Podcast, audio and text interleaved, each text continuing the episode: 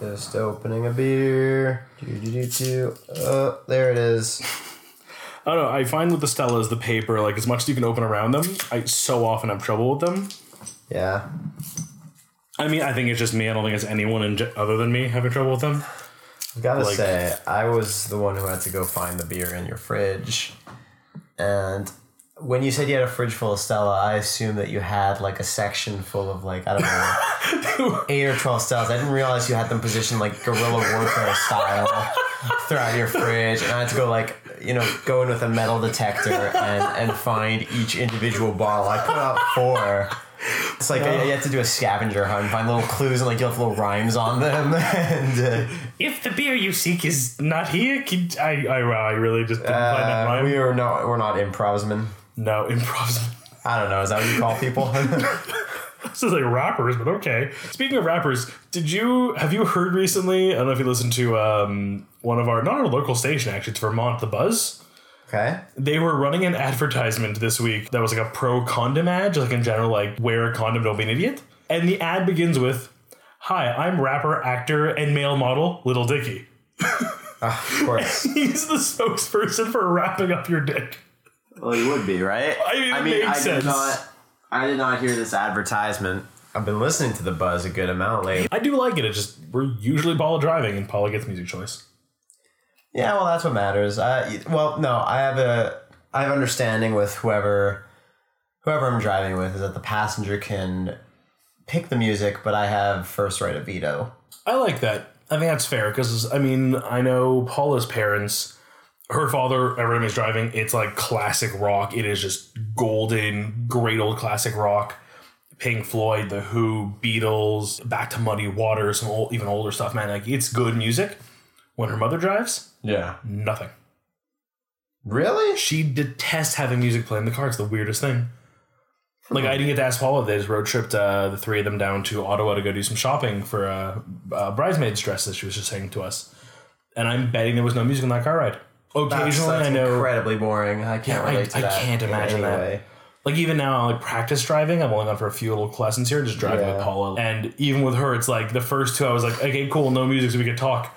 I, I need music, like even just crack it a little bit. That's it. just No, no, I the, can't stand the sound I don't know. The music soothes me when I'm in the car. I, I can't like drive without music.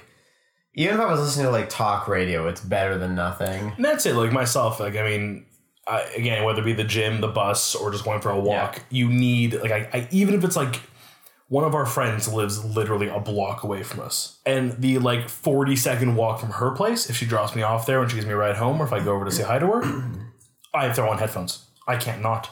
Mm-hmm. I don't understand people who just don't listen to music. Yeah, no, But even then, like I might, I might all more than more than not put on a podcast more likely. that's fine. But still, Yeah, no, I understand people who for for whom music is just I guess not as important. Mm-hmm. Like I, I I've met a few people who just you ask them what their favorite band is, you ask them if they listen to this song or you know what they think, and they're just like, eh, you know, I don't. You know, it's not really something I do. They don't think of putting on music when they're just at home or, or doing whatever. But I don't know if I know anyone who actually just doesn't listen to music. Yeah, like I even going back on common examples is a CGP Grey. He doesn't listen to music, but will put on either a song or an album on a loop while he's working just to have music playing.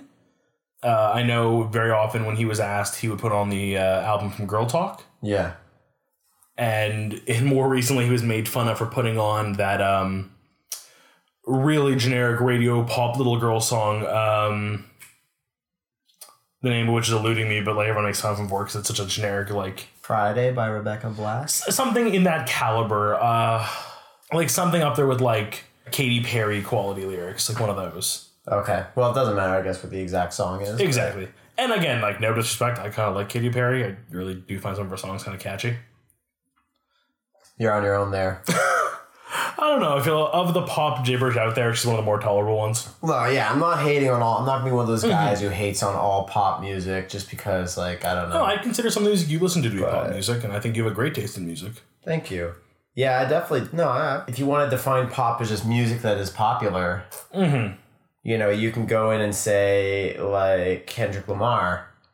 True. is pop. You know, it's hip hop, yes, but it's also pop music in the sense that it's popular and it's. It depends how you define pop music, because I guess pop music does still have its own definition in Yeah. terms of actually musical style and substance. But if you're looking at just pop music as music Radio is- top 40. radio top 40 i mean y- you can find def- definitely different types of bands 21 pilots Yeah. or um, you know the killers that Oh, yeah, definitely. I mean, even uh, today in the car, you were playing uh, Rubber Riot, yeah and I think it was the second song after I got on the car I recognized from the radio. And I was like, this is actually a really good song I've heard before on the radio because where else have I heard random music before? yeah Rubber riot is definitely they, they got a little bit of a poppy sound Yeah, I mean, we've, sure. we've gone to a few shows, so like Young and the Giant, we went to that time together. I consider them pop, even Phoenix. yeah phoenix i mean like, I want to see them again. They were good. they were good they were fantastic bands are fun music is fun Mm-hmm. live music is fun Oh yeah, no. Like I, I, I wish concerts were consistently better priced so I could go. I mean, even right now, I don't know if you follow James Corden, his uh, Late Late Show. i do not So I I'd recommend his YouTube channel. It's such a fun channel to follow. But he does this thing, uh, carpool karaoke. Oh, that guy. Okay, yeah, I do know it. I, Okay. I don't follow it, but I've seen a couple. So, I've seen a couple videos of it. One of his most recent was the Red Hot Chili Peppers. Yes, And that was one of the most magical things to watch. And it just reminded me how much I love that band and how much I appreciate them as artists and, ta- and talent and characters. they will be at our big uh, music festival in Montreal. That's my issue is I have that Friday off. so I could go see them, but it's so expensive. Yeah, But there's so many bands I'd like to see the day I might really like last minute like scalper ticket splurge, maybe I the last minute ticket. I will be there. I will be at all three days. Oh, I really should I'm go. excited. Um, my one disappointment is that as much as I'm like ready to see the Chili Peppers, uh, another act I was really looking forward to is Vince Staples, who's a hip hop artist. He was one of like I'm not a huge, huge, huge hip hop listener, but he's definitely one of those hip hop acts that I really like, and he's playing at the exact same time Ah, as the Chili Peppers. So I'm gonna have to miss. that's it. True. I would have to look at the the daily schedules are out now Yeah. to see what time everything's at because as much as I would be going that day for Red Hot, there's definitely three or four other bands. I think there's actually five that day I wanted to see. There you go. None of them big, and they were all like halfway down the list of artists. Yeah. So kind of like you know they're on side stages. I just hope none of them overlap. It's always possible. I know that there's already for me. There's already a couple, uh, a couple scheduling conflicts for me that I'm That to make some decisions on. I I think I've already decided on what I'm gonna do, but I'll revisit. I'll see you know with people who are going, who I'm going with, and see what they want to do. Because as much as I want to see a band, I might slightly prefer. Probably don't want to see them alone. Or actually, no. It really depends. If I do really, really like a band, I'll go see them alone. That's it. Like I'll go see again, my alone. I took out the Friday. Really, I was debating the Friday or the Sunday because we knew it was going to be for the main headline act of those two days, Radiohead or Red Hot. Yeah, Radiohead's on the Sunday. That's it. Seen Radiohead twice. Once in that same venue, actually, uh, Jean Drapeau, and that was like one of those like muddy, stormy. Like it was a super funky day to go see them. Mm-hmm. It'll never outdo that in my mind. So I'd rather give a band I also love, like the Red Hot Chili Peppers, a chance, who I've never seen live. That's fair. And they're, they probably put on a wild show. I mean, like this is a band who famously did entire tours where they refer to it as the uh, cocks and socks, Well, yeah, where they just wore.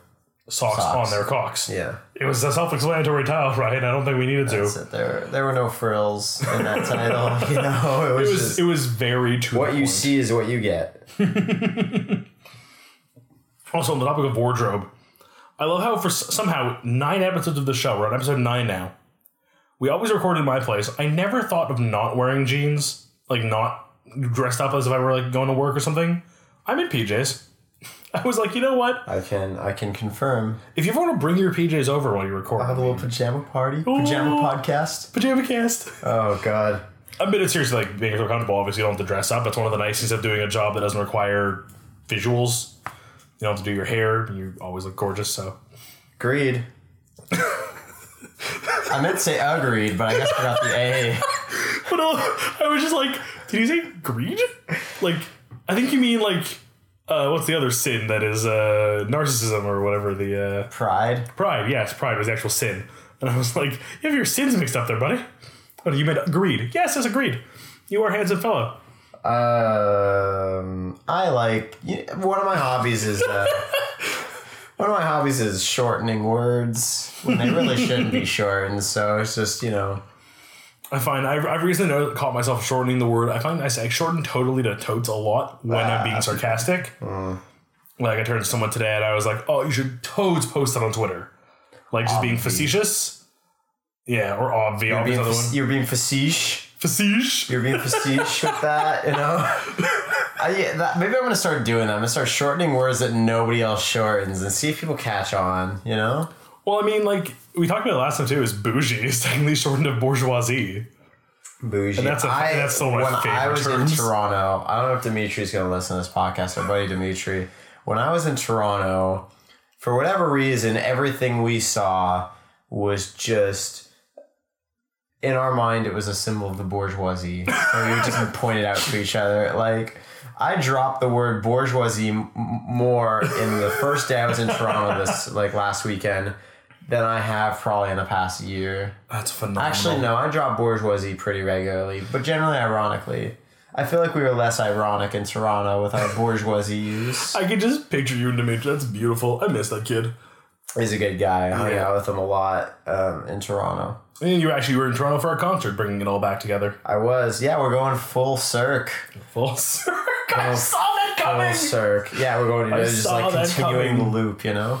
uh, yeah, I was in Toronto for a concert by a band, well, I guess one guy named City and Colour. What is his actual name? Because Dallas Green. Isn't Dallas he the Green. singer from another band? On He is a singer from a band called Alexisonfire. That was it. If you are Canadian, you probably know them. If you're not, you might not know them as much. funny, I'm Canadian and I can. I, I mean, I know of them, but I can't think of a single one of their songs particularly off the top of my head. You'll. But I'm sure if you played like their top three, I would That's know. it. If I played a couple of their more popular songs, I feel like you would know at least one of them.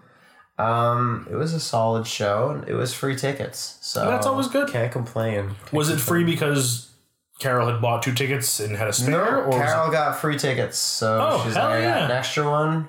You're invited. Just come on down to Toronto. I'm like, I will come on down to Toronto. That sounds like a great plan. that's a pretty solid plan. I Like, would love that. I'll be the first to admit I'm not the biggest City and Colour fan out there, but a free concert is a free concert. Right? And this is yeah, we talked about this on the car right here, and I'll repeat it a little bit for the listeners. Is uh, never knock a show.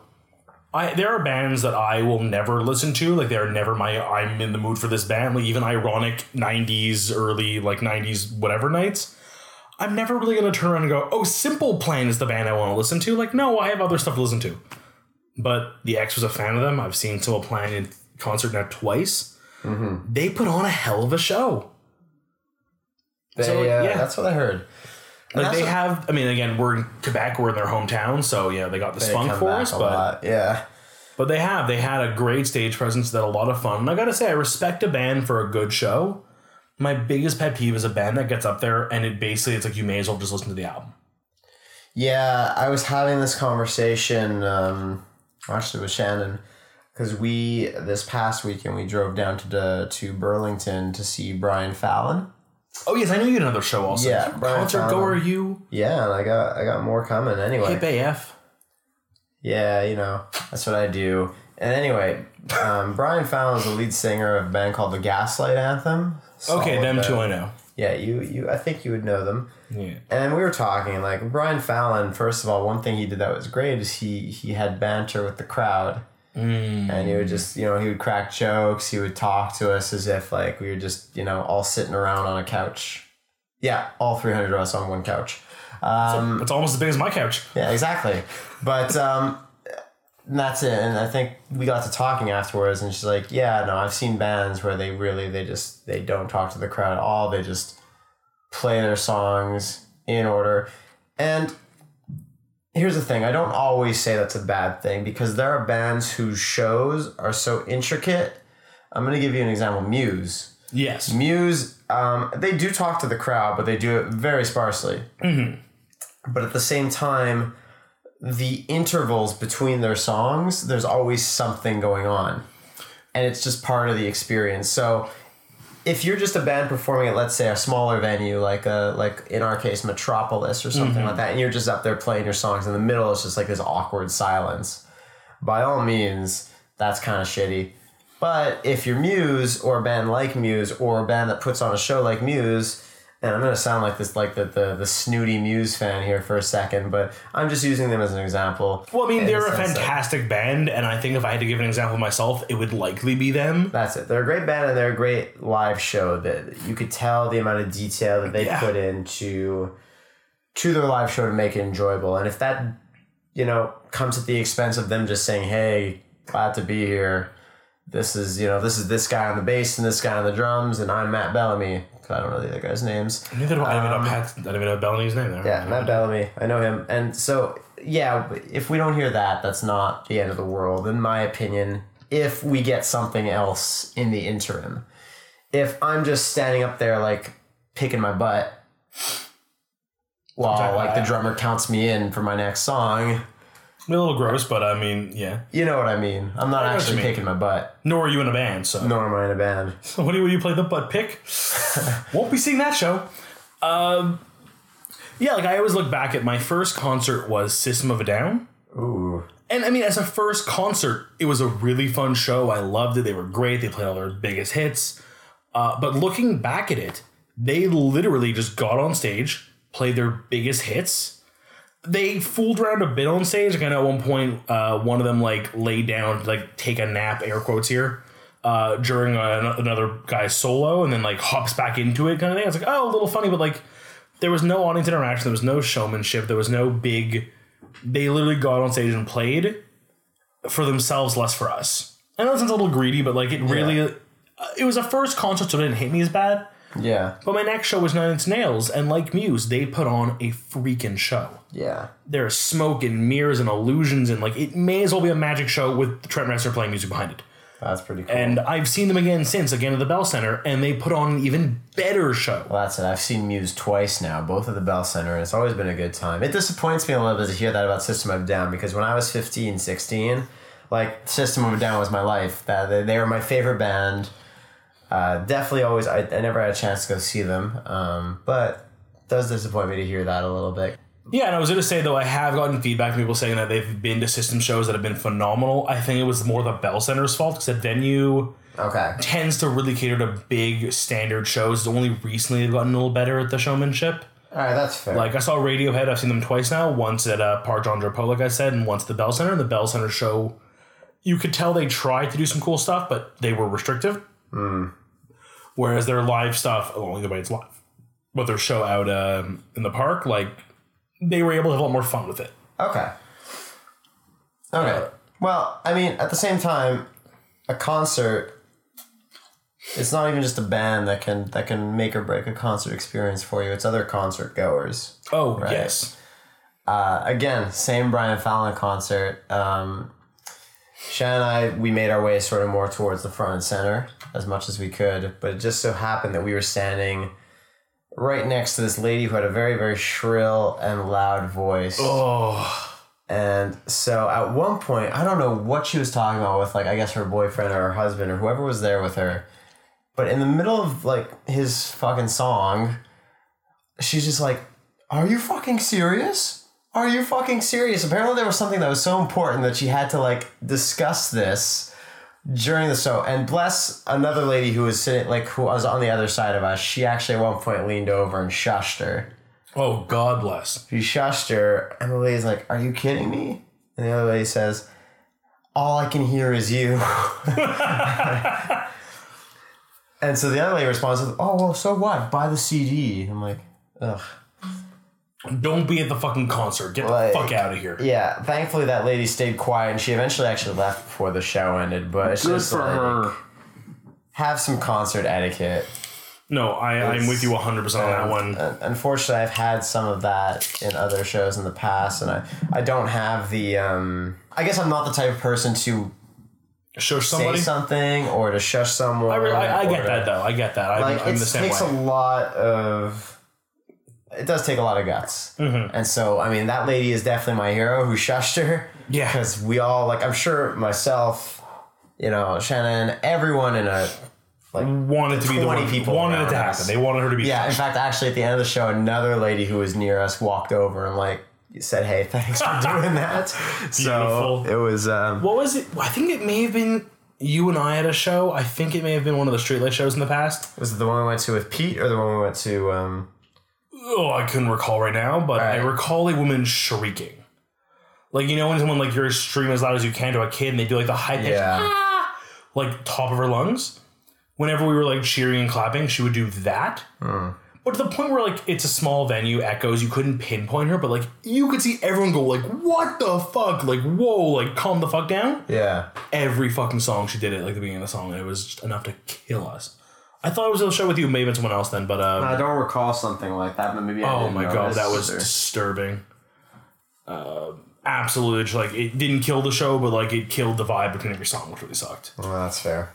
Yeah, I think my favorite thing still though is those really small, like intimate venues. I know it sounds like really like cheesy to say, but I love those moments that make them really unique shows. So the two I always go back to uh, is seeing Mother Mother in a really tiny venue on top of a sofa store Okay. or a mattress store maybe? I don't even know. Uh, with like a friend of a friend type thing. Like i didn't know the person very well but they wanted to go and Okay. fell in love with the band mother mother. They're fantastic. Newest album's a little meh but still a fantastic band. That's all right. and the show was the kind of thing where like they we were all sitting around this bar being like oh the show's gonna begin soon. And we're trying to figure out where the stage is because there really isn't an obvious stage area. And they all come out and like bring the drums out with them on a like slightly raised platform on the middle of the floor Okay. like where a dance floor may have been for like a party Okay. like people were sitting where they were gonna put the amps. They'd like ask like, "Oh, can you get up for a second? Cool." And like put their own amps down, like super intimate space. And people were like sitting on the stage, like you know, the edge of the stage, like sitting there, like as they were playing. They were super cool. It's super fun. It was a super small venue, and they were just super happy to be there with this group. Oh, that's awesome. We couldn't have been more than like hundred people. They also did something really fun. I found they had bought extra tickets, the band themselves, and left them at the ticket counter on like will call, and they would tweet out, "Hey, we got two more tickets for uh, this name. Just show up and say that name, and they'll give you the tickets." But there were names like you know Mister Professor Furbottom the Third, and like silly names. People were showing up being like, "Hello, I'm Professor Furbottom the Third, Senior Esquire," and like, "Here's your tickets." I thought it was a really fun gimmick, even just a pre-show thing, kind of amp for it. Yeah. And it was a was it? It was a really good like small crowd in a bar with like nice chairs. So it really felt intimate. Well, that's cool. And then I always share the one. My favorite one is seeing one of my favorite bands, the Decemberists. Okay.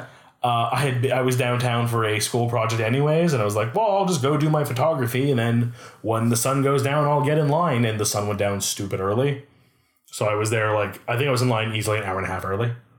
Like I was like the one guy at the theater, like freezing cold, just like "Oh, I'm an idiot. This was stupid. But that was like it's too far to go anywhere, and I'm gonna lose my spot. I may as well keep it. Two more idiots joined me in line, so we're three people huddling together, and I turn around and realize I know them. So at least that was fun Oh. we ended up being front and center to the show, and it was just the most phenomenal show. Uh, my brothers met me there too, but they got there so much later they were like way behind me. I remember at one point he shouts out Rick Ross for no reason, the lead singer. and I just hear my brother going, Rick Ross? Like way off in the back. I'm like, found him. There he is, my brother. uh, and I just go back to this night because it was one of those moments that will never be repeated. During the opening song, he comes up right to the front of the stage, the lead singer, the lead guitar, and the guitarist uh, feet on the front of the stage, like literally like the point where his toes are in my face. And he looks down at me and kind of has that moment of like, huh, and steps on me, like puts his foot up on my shoulder. So he's like in like a knee, like a knee up kind of like, like power stance. If you Yeah. were standing on like a foot up on a chair and just continues playing the final solo to the song. And I'm just like, like one of my favorite artists of all time is standing on me to play a guitar solo. This is the greatest thing ever. Oh my God, fuck. And like my friend beside me, Adam, is just like, the fuck? Song ends. They all like you know do a little bow and a thank you, and he, he kneels down and like brushes like the dirt off my shoulder. Like, uh-huh. sorry, I was in the mood, and you looked like you were down, and I was like, was down. polite. Like I still to that day, I actually ended up wearing a polar bear hat to that concert for no reason. I still have it. If I ever see them again, I'm bringing the damn hat with me. Just on the off chance he recalls the time in Montreal where he stood on the guy with the polar bear hat's shoulder. Because he did pat me on the head and say, "Nice hat." Oh, there you go. It was a Maybe he'll remember. again a very unique moment, but an incredibly memorable moment. Yes. Well, those kind those types of concerts are always fun. Mm-hmm. You know, it's also fun. Tattoos. Speaking of which, Tattoos. Oh, look at that segue. That segue, segues are segues are weird. You know. Yeah, there's a balance on them, and the Two wheels. I don't get them. No, I rode a Segway once, but anyway, Have you we're ever Segway- actually? I have. Interesting. Another day. Another day. Yeah, we're. I don't want to segue into Segway Segways. Um, My aneurysm. What? What? Yeah. Where? Where am I? did I give you the contra code to your brain? we're talking about tattoos on the actual like beef, beef meat part of the show. Welcome to the beef section of the show where we talk about our beefs with things. This week's beef is tattoos. Uh, we're changing our name, and we're speaking of which, it's all about beef. This is just the beef show. Beef, the beef show. We discuss our beefs. Would the beef show have an episode about like actual beef though? It'd be kind of weird. Oh, we can be really meta about that. Dude. Get an actual cow on the show live. Yeah, or we can get that shit, that, that old lady from the old Wendy's commercial that goes, Where's the beef? Wow, I had no idea where that was going. And I was trying to be like, I'm gonna follow you because improv, but what the fuck are you going to with old ladies now and beef? I'm very afraid of this topic. Uh, no, tattoos. Um, I'll break the ice and start. Um, one of the big things is your host right now, if you haven't met us in person or know us well enough in person, which is a shame. Uh, Ryan here has zero tattoos, but is planning on getting one. Two. Two? I got two in the works. Ooh, look at you, fancy pants. Mm-hmm. Uh, I myself, uh, in the last six years, have acquired seven tattoos. I'm not going to go too much detail on all of them, but I do want to go into the first thing, which is the type of person to get a tattoo. So I look at you, Ryan. You have two planned. I know one of them. Yeah. What is the other one? So I'm just curious, first of all, and what is your what is the reason behind them both? Like, why are these the two you're getting? Okay. Well, the first one, I'll talk about the first one that you know, and that is to get the chemical composition or the atomic structure for serotonin on my um, on my left forearm. And the reason for that is, um, for me, I've always had, I guess, some issues with with my anxiety, and serotonin is the chemical in your brain that's responsible for like giving you good vibes and stuff, or giving you good thoughts. Yeah. So I guess if ever I am like you know the anxiety's not as bad as it was, but if ever it does, you know if ever I'm having a sh- stressful or tougher day, it can sort of look down at my forearm and even if my brain's not making enough, maybe I can just see it there and and sort of have osmosis and stuff. I respect that. Uh, the other one is actually it's a pretty simple one. It's just a triangle, and it would be on my right calf. Uh, triangle again. I don't know why I'm going on all these scientific ones. I'm not a science person, but I do like what they represent. The triangle obviously is the delta. The delta in science, and actually, I think in just other, it just represents change. Or Yeah, in represents alchemy, for example, it's exactly. not totally mistaken. I believe you're right. And so I guess just, you know, a reminder that change you know, change happens. Change change is important and you know, I've always had some issues sometimes with change. And so I guess just having it as a reminder that it it's inevitable sometimes and to and to go forward with it. I like those. They're both very nice ideas, actually. Yeah, the they're both pretty serotonin I know because I was starting to do some design work for you. And again, we'll, we'll touch base on that ourselves off show. So that leads me to the first type of person I find when it comes to tattoos. Uh, Yeah. I, I want to say three people, and I think I'm actually that number even doesn't make sense in my head right now. Okay? But this is the a tattoo to remind you of something. You get a tattoo because it has a meaning to you. You look at it, it reminds you of that part of you or that experience or that moment, and you relate to it. So I currently have seven. This is true for six of them, and I'll go into the last one later. Yeah. Uh, not to go into all seven because it could take forever because I've done this. But my first one is the famous quote from the end of any Mario level I'm sorry, but the princess is in another castle. And this to me, huge behind the scenes and story, but basically what it comes down to to me is this was something in those games that really always meant there was more out there. You've reached the end, but it isn't the end of this. It's the end of this moment, but not the end of your journey. Mm-hmm. And I mean, I even go back and say, like, I mean, I honestly played that game. I had the uh, Super Nintendo, the end of the bed every night. So before I went to bed, I'd play some games. And very often, if I wanted a reaching the end of something, kind of hitting a conclusion, I could play the first two and a half, three levels of Mario, no problem. And that was a nice way to close the chapter. Was that? Yeah. So to me, it's always been a you're never done. There's always more out there. You know, even when you find the princess, there's the next game. Even when you finish that game, there's another console. And in my life, it's always been to me that there's always more out there. You've never achieved your final stage. There's always a more you can do. Mm-hmm. Like I always say, this podcast, finally getting this podcast off the ground, recording my own show, and having like a regular this to do was a goal for me. But I achieved this goal and it's not over. Next is building this audience, growing this, maybe starting other shows with other people and having multiple shows, maybe moving into this as a career, getting into voice acting. This is just one more castle in the thousands and millions of castles I may end up in. Uh, and all my tattoos mean something like that to me. From, I mean, I have a tattoo. Uh, I'm- again, I'm going to be quick. I'm sorry. Uh, the portal I have on my shoulder from the game Portal. That to me is just a, an amazing piece of writing and media, and just to me reminds me that nothing is as it seems. A video game isn't just a video game, it can be a great story Yeah. if I want to go and write, I don't have to conform. I can be my own thing. I can break molds. All of my, a lot of my tattoos, a lot of the video game ones do sort of give me that. They're all examples of games that have taught me lessons in life in how to live my life and how to change and how to evolve and how to grow. To one of my favorites is the only one I'll get really into, if I haven't done enough already, is getting the Mario tattoo, the princess one. My buddy uh, Nathaniel always made fun of me for this one saying Alright. like you have a, like literally I can tell my friends I know a guy who has the word princess tattooed to his leg. Okay. It's funny. I'm not gonna lie. It's kind of silly. And then we had a conversation. And he goes like, "My biggest issue with tattoos is, can you really get a tattoo today that in ten years, twenty years, 30, you're still gonna love?"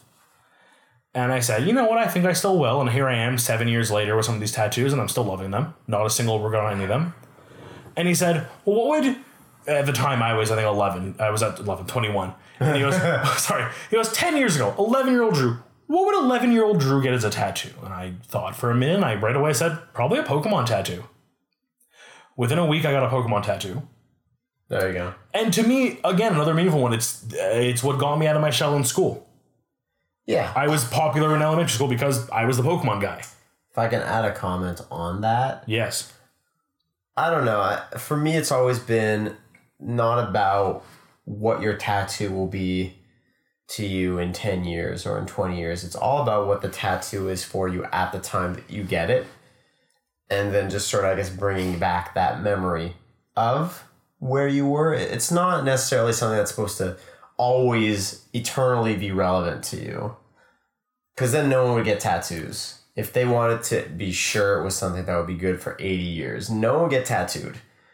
A tattoo is a snapshot of where you were at that point in your life. And that's why people get tattoos. I'm curious, are you digging into any past knowledge on this subject? I do remember having this conversation with someone or hearing that Okay. that opinion Because somewhere, and I totally agree with it. I was going to bring this exact point up and bring up the person I heard it from to be specific. Jeff from Achievement Hunters and Rooster Teeth. I don't think I heard it from Jeff, but I did. I do definitely know I had this conversation um, with. I just hiccuped mid word. uh, I did have this conversation with somebody, or I heard it somewhere. I don't exactly remember where, but changed the way I thought because I was always very apprehensive about getting a tattoo. Like I always knew I wanted one. There were tattoo ideas that I had and that I dropped because I'm like, oh, in ten years, in five years, in three years, is this going to matter to me? And then I heard that, or I figured, you know, I thought of it that way, and it stopped because you know that stopped being that big of an issue. And I like that because uh, one of the points I was definitely going to get to at some point, but I mean, you brought me, you laid out the friggin' red carpet for me, is uh, Jeff, one of the founders at Rooster Teeth, who currently runs Achievement Hunters, or actually used to, long story, whatever. He always gets asked, he has tons. He has literally like head to toe, there's tattoos. It's ridiculous. I'm impressed. I think it's amazing. And people ask him, Do you regret any of your tattoos? And he goes, No. There are some that I can't stand. I think I'm stupid for getting and I don't like them anymore. But none of them are regretted. Because when I got them, they had a meaning at that time. Mm-hmm. 13 year old Jeff, 15 year old Jeff, 20 year old Jeff, he got those tattoos because they meant something. They weren't just stupid tattoos to him. Looking back now, you know, I think like 13 year old Jeff, what a dumb thing to do. Yeah, But that's 30 something year old Jeff, not 13 year old Jeff talking anymore. Mm-hmm. So I may not love all my tattoos equally at this age. right. And again, I'm, I'm quoting Jeff here. Myself, Drew, one day I may get tired of some of the tattoos and re- not regret them, but not love them the way I do now. which I still don't think will happen, but may. But 20 year old Drew, 22 year old Drew had a dream, had a passion, had a soul for this stuff, and he got these tattoos. And I respect those 100%. The biggest thing to me is, and this is one of those other things I'll bring up, is the other type of people to get tattoos. One of my ex girlfriends had an older brother who had a huge, like, blue thunder tiger on his back. And I asked him one day, I'm like, it's a great tattoo. I love the design. Where, like, what's, what's it mean? He goes, just shrugs. And I'm like, well, where'd you get it? And know, who designed it? And he goes, eh, went to the tattoo parlor, was in one of his books. I liked it. I said, do me this one. And it's almost like that to me is, I feel bad if anyone of our listeners is like this, but to get a tattoo with no meaning, no passion, no nothing behind it, it just feels stupid.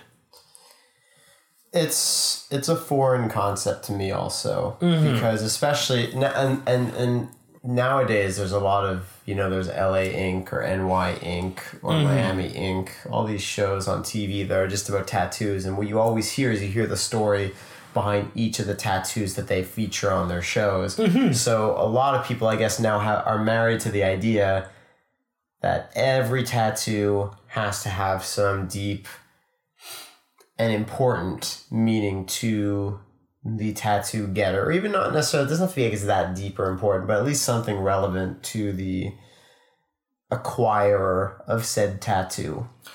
And again, it, it might be a- an unpopular opinion, possibly. I feel it's more common. I would agree with that. I would not get a tattoo just because. And I do say No. this a little biasedly because I do have a tattoo I got just because. You do. I have a tattoo, which, and I still look back at it and I love it as much as the others. It may not have its own story, but it kind of does because of it, because its lack of a story makes a story. Uh, it is a robot in a hat. I was a friend of mine had posted a thing on uh, Facebook mentioning he had got a tattoo from a friend. It was for the sake of a contest, so he got part of the prize money, got a free tattoo out of it. And I, I was just, I was hooked on the idea of tattoos because after the first one, it's like a high you chase, almost like a drug. I'm warning you now, Ryan. Two will not be the end for you, I promise. Be You'll more. you'll, be, sure. you'll plan the third, the fourth, the eighth, the ninetieth. The ninetieth. All right. We'll be we'll be old men recording this podcast in the year 2099. Ah, that's that's optimistic. Eh, science, technology, futures will be fine. All right. It's really only 80 something years, really. It's not that I would crazy. still put us both in the Century Club. eh, science, technology, shit'll happen. Old men. Talking tattoos like in I just reminded the the line from Inception. No, no, no. I was gonna say let's be old men together, but the line in Inception is let's be young men together. That's wrong. Cheers, let's be old men together. Yeah. Recording this podcast into the late future. The late future? Never But I imagine we'll do hologram podcasts at that point. oh, yeah, no, there'll be like VR podcasts, something crazy. The podcast will be us. Wait, what? We'll Never literally mind. travel around the world in holograms like, uh, uh, what's the rapper who died that does hologram shows now? Tupac. Tupac, that's the one. Wow. Not knowing my stuff. We'll also do podcasts on Mars because it'll be a planet by then. It'll be a. It'll be, I mean, it'll be a. Ryan, crazy news. Mars, totally a planet now. I mean, it'll be a human planet. Inhabited planet. Thank you. Oh, that just made my night. Um, Mars will be a planet with people on it, There you go. or amoebas. Amoebas. Amoeba. Broadcasting to our millions and trillions of friends on. Mars. On Mars. Will podcasts on Mars be called Marscasts? I feel that's one of those weird things where like uh, they, they, everything that happens on another planet is a it has that name planet's name in it. Like if we podcast on the sun, it would be a suncast. We don't call it an Earthcast, do we? It's a weird thing. Uranus cast. I broke my ass. What do you wear your Uranus cast? Yeah. Can I sign it? No, it's not that kind of cast. we were so far from the topic I was trying to bring up. Uh, I was going to share the story. So I have a tattoo that because a friend had won in a contest, I had gone and gotten one also off a guy on Craigslist. Ended up being he was leaving the shop, needed to just get some work done and get rid of some extra ink, and wanted to expand his portfolio. So for 50 bucks, no tip, no nothing, he did this beautiful piece that most people will look at it and be like, that's easily a $300, $400 tattoo, and it's not. And I'll, I'll agree. Uh, so, my wife to be Paula uh, is not a fan of tattoos. She is not. She understands the ones I have. She respects the ones I have. Didn't love that one as an impromptu tattoo. No. And the fact that my following one, which was a planned tattoo, happened so quickly afterwards by pure luck, Yeah. didn't really make her happy. So I haven't got another one since, although or another one of her friends wants another one and trying to drag me along with her, and I'm not going to stop her per se, but I might get killed before the wedding. Hey. So we'll see what happens. So, got this tattoo, and again, unlike my other tattoos, it does not have this meaningful, deep connection to me. And kind of weirdly, I felt bad about this and wanted to make a reason for it. I wanted to have a meaning. So I wrote a children's book, which is yet to be published or illustrated, but is roughly finished and edited and laid out. It just needs an artist, which again I'm always seeking. And I have placed this robot as one of the characters in that novel, that short children's uh, There you go. picture book. Sometimes you make meaning of your tattoos after. As much as I cared for the tattoo to have a meaning, it inspired me to go do something. My other tattoos, I always say, are inspirational and remind me of my ability to write, or remind me of my ability to create and be funny, or to talk and do this stuff. But here is one that actively made me go out and do something because I wanted it to have a meaning. If, You have this huge smile on your face. The fuck did I miss? if if I get a tattoo of a I don't know of, of like a snake in a sombrero, will you add that to your like Chalupa the snake? and, like add that to your children's book. 100. He look at his own fucking book. Chalupa the snake. I thought you were gonna say like, would I go to some tequila company or something? I'm like, snake in a sombrero tequila would be a great brand. I would drink snake in snake in a sombrero. It's a mouthful though. it's a mouthful of tequila. wow, we're hitting the crazy portion way too early. Um, well, okay, you have a third type of tattoo person, right? And this is a prime example, my friend Allie, our friend Allie, Our friend Allie. uh, who I spoke to today about this in length on our car ride home. yes, I heard. And it's kind of an offshoot of the type that you and I are, which is the her tattoos also have meaning. I'm not going to underplay any of hers. They're beautiful pieces. But she is much more liberal about what she gets. So all of mine I designed myself or were borrowed from other artists that are pre-exist. uh, with the exception of the robot. Yours, I know I'm helping you design one of them. The other one is, I mean, fairly simple, but I mean, obviously you'll sit down and figure out the right way to do it and make it very you. yeah, I have an idea of how I want to do it, but we'll see. That's it. You know. Allie has a ton of tattoos. I mean, I wish I'd have asked for the number, but I mean, I can think of at least a dozen, if not more. Well, I have uh, I have our, our other friend Tanya, who says she is seventeen Uh, herself? herself. Damn it, I can only think of like three or four of hers. I imagine So- Allie might have around that or more. I'd probably say more from the looks of it. I mean, just bigger ones too. But Allie has a much more passionate connection, not so much to what the tattoo is, but having a rough idea, having an, an idea of what she wants, and finding the right artist. And that's her one thing she told me to stress on the show, and I respect that, is find the right artist. Mm-hmm. Because mine were all self designed, it didn't really matter who the artist was as long as they can recreate my image. Yeah. I respect a better artist who's more talented, and even in a copy and paste fashion, a better artist will be better at doing so and making sure it comes out nicely. Yeah. But Allie's the type of person to really connect to an artist, and her current artist, who did her last two pieces, which are phenomenal pieces, she had gone to with this is what I want. No drawing, no sketch, just a very like rough idea, maybe a little quick sketch out. Artist will then do a nice piece, sketch lot on his iPad Pro, and get everything nice and perfect in colors and everything, and the width and the size of the lines and the style and everything. Mm-hmm. They'll both agree on it, and she'll get it done. And she's actually told me now she's looking at doing with any major trip she goes on, instead of buying a souvenir, getting a tattoo done. It's interesting. And doing this, she'll do the research. She's going to XYZ, find the right artist in that area, find one that connects with her, talk to them in advance, give them an idea of I'm going to be in your area. I'd like to get a tattoo from you as one of my trip tattoos. And not just like a tattoo of like, I was in Texas, da, da, da, but getting a nice tattoo, something she's already wanted. Mm-hmm. But finding an artist in that area so she has a piece that is not just meaningful to her, it's a connection to the artist who did the piece and a connection to where she got it, the place and the time. That's cool. So I feel it's kind of the third person is the many tattoo person, the person who will just keep getting tattoos, doesn't really have that limit, and, or Yeah. like will just keep going, but not just because tattoos are fun. I want tattoos. That's part of it. there's again that passion, there's that connection, there's that everything there. We even talked about with Allie, one of her tattoos was won in a contest. Yes. And she had said she entered it because she loved the tattoo. She found meaning in it in her own way. It does have a connection to her on a meaningful level. It's not just because it was I had a chance of winning a free tattoo. I fuck it, I want a free tattoo. She's connected with the artist, the first female artist she ever had. Actually, she tells me, Oh wow. and is actually now seeking to go back to this artist in the future because she's found a connection with her. And there you go. So, as opposed to mine, where I I forced meaning upon it after getting it, she accepted this tattoo and entered hoping to get it, and actually got it, and it's a beautiful piece. It's a porcelain doll, mm-hmm. but she had a meaning to it. It meant something to her already, and I just I think that's an amazing thing. And I mean, hundred points to her for being such an incredible person to go to for tattoo advice and help and knowledge. And if you're ever looking for a tattooed person's advice, her piece of advice is know the artist, meet the artist, love the artist. Yes. Because a lot of people, if you're not already in design like myself, you're not going to make all your own tattoos. But if you want a passionate, personal tattoo, find an artist who matches your vision.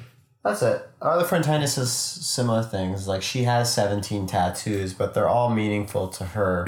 And so I'll just read a couple of what she has. Uh, unfortunately, don't I don't think we have the time to go through her entire message. But um, her favorite, her favorite tattoo that she has is a Golden Girls quote that she has on her leg. It says, "Oh, do you know how many great late night talks we've had at this kitchen table over cheesecake?" yes, I love that quote. I know she had that. So Tanya grew up with the gold, like on the Golden Girls. So whenever you know life got tough, her father and her would go to Chenoy's in the middle of the night to sit at the same table and eat cheesecake. Aww. And so she also has a letter that he wrote her. Um, she has her grandparents' favorite flowers. She's got a little Disney symbol. So many things that look point like her. Her main point is many things that look pointless to people, to other people, but they go a long way to just remind myself. Uh, and this is her her words. Remind myself every day about the things that matter most to me. I like that. It's well said. It's very well said. I think. Tanya, if you're listening, thank you for those words. I like that. Yeah, they're really nice. And I feel like I would be doing a disservice if I didn't mention uh, my cousin's comment, who actually commented on my Facebook post. Yes, yes, yes. Uh, so I'm going to quickly read that because he also shared our podcast post. We've got some Aw. viewers in Florida listening. Yeah, the great state of Florida. the uh, the the Wang of America in a positive way. Wangs are amazing things. Cherish them. You could do a lot with them. You can. Anyway, he says he has one tattoo. Um, it's the five mana symbols from Magic the Gathering, arranged Right. in the same way the pentagram on the back of the card is arranged. It's on my right bicep. I got near the height of my competitive life, and it's a testament to how much and how far the game has impacted me. It's only in that particular location because my work didn't allow exposed tattoos at the time. But again, this this this goes back to he got at the height of his because yes he he did compete in magic tournaments. He got at the height of his tournament competition. He doesn't compete in tournaments i guess as much anymore. I know he still posts about them a lot. He posts mm-hmm. about new magic stuff. But it goes back to what i was saying is that just because he got this tattoo it doesn't mean he has to be into magic as intensely as he was then for the rest of his life. He might not even like magic by the time he's what 40 50 whatever. But it's about what it meant to him in that moment. And, again, he only has one, but he wants to get more. Yeah, I remember reading this one, and a funny uh, Tanya's boyfriend who I met recently also has the same magic tattoo, Yeah, and that's not to in any way disvalue this tattoo. Mm-hmm. I guarantee you, the two all of my tattoos I'm tattoos. planning, uh, many people have. Oh yeah, I feel all my robot one, ironically, are all from a video game. They're either direct replicas of a design from a video game or a direct adaptation of one of them. Yeah, I can guarantee you I'm not alone in any of them. I just Yeah. haven't met anyone else with the same ones, exact same ones yet, even close so far on some of them. yes, But that doesn't take away from their meaning. And that's a fantastic one. I remember reading that comment and loving that tattoo. Because I was huge into magic too. And had I been as big into magic as I was into Pokemon, for example, I might have that tattoo today. Yeah, Because that's a great symbol. It's a great symbol of a thing. And it also kind of makes that connection too. Like I was at a uh, Pokemon convention last weekend. And uh, we talked tattoos actually with a gentleman there. And we were talking about how nice some tattoos are, how intricate they are, and I flipped up my sleeve and showed off my Pokemon tattoo, and he was just like, "That's insane! I've never seen that one." But like, recognized it right away, knew what it was, and we had a nice little bonding moment over a tattoo I had. That's cool. So with fans of a series, it makes a great connection. Uh, the last one I wanted to bring up, and this is another really special one to me, is our friend Rachel. She has a tattoo of an angel uh, on her ba- lower back. And I feel like this is one of those ones where people go, like, "Oh, lower back tattoo is like Yeah, has a the, the, the yeah. stand. That's Hers a- totally isn't. It's a little higher than that usual spot, but still lower back. Mm-hmm. And even those, you have your reasons. Get your tattoos. I'm not going to judge. That's it. Uh, and hers was, she calls it her guardian angel. She got it after surgery for scoliosis.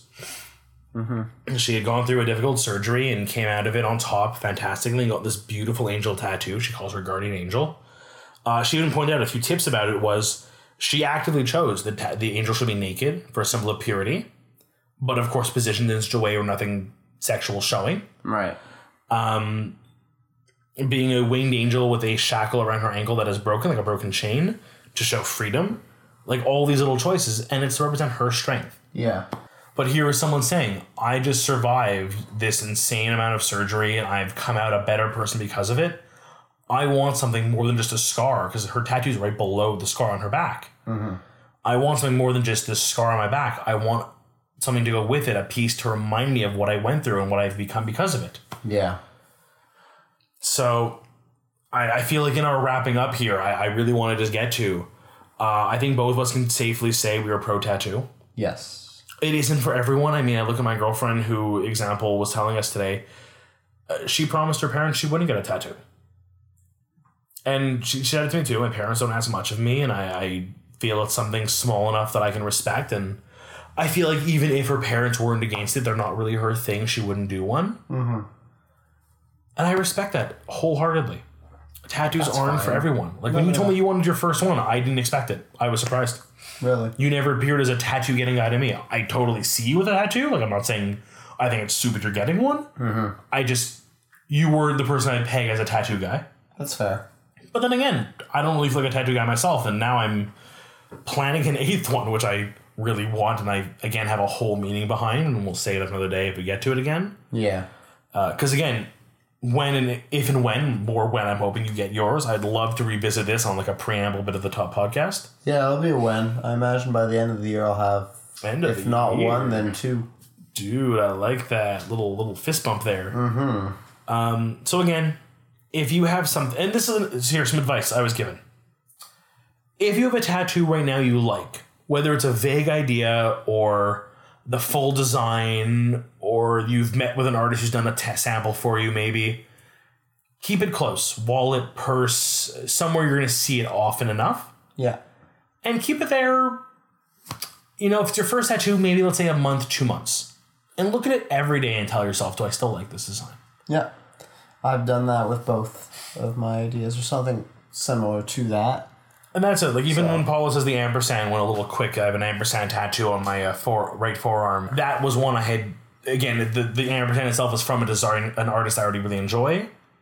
So I just copied his design. I just took that design as it was. Yeah. Uh, really just did the editing enough to make it plain black and white and flat versus being 3D and kind of stylized. And kept it in, on me in my phone. I had it in my like most top photos for easily two three months. And just stars aligned. I was at a tattoo parlor. Guy offered me a cheap tattoo as a deal because my friend was getting one, and I referred him.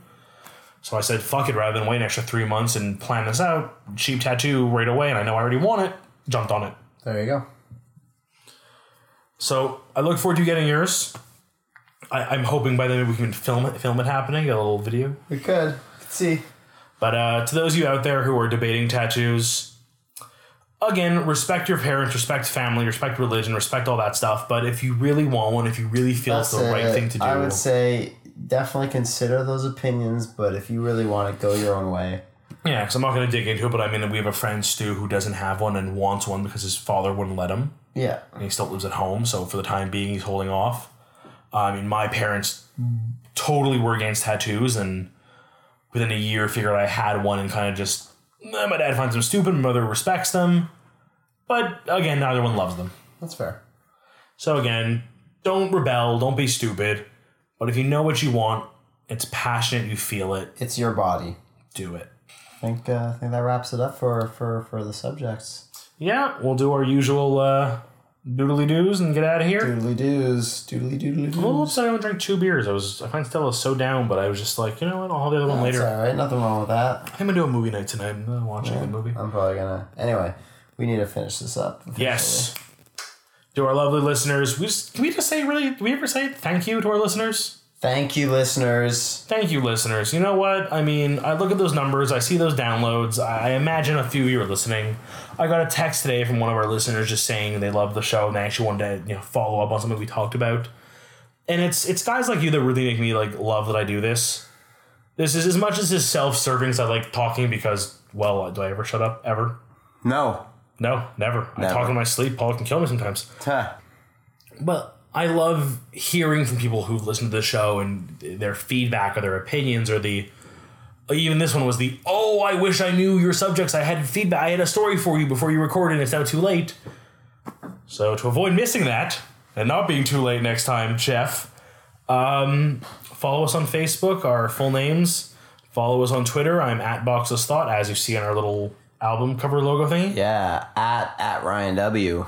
Yeah, with the capital A too. You know it. You know it. Uh, again, we're gonna say it every episode. Thank you, Andrea. Thank you, Andrea. You're a fantastic artist. love We you. love our avatars. We, do. love you.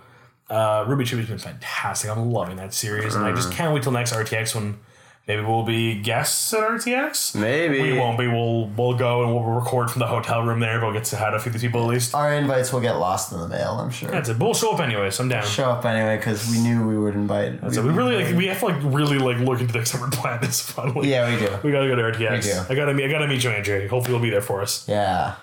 So, down.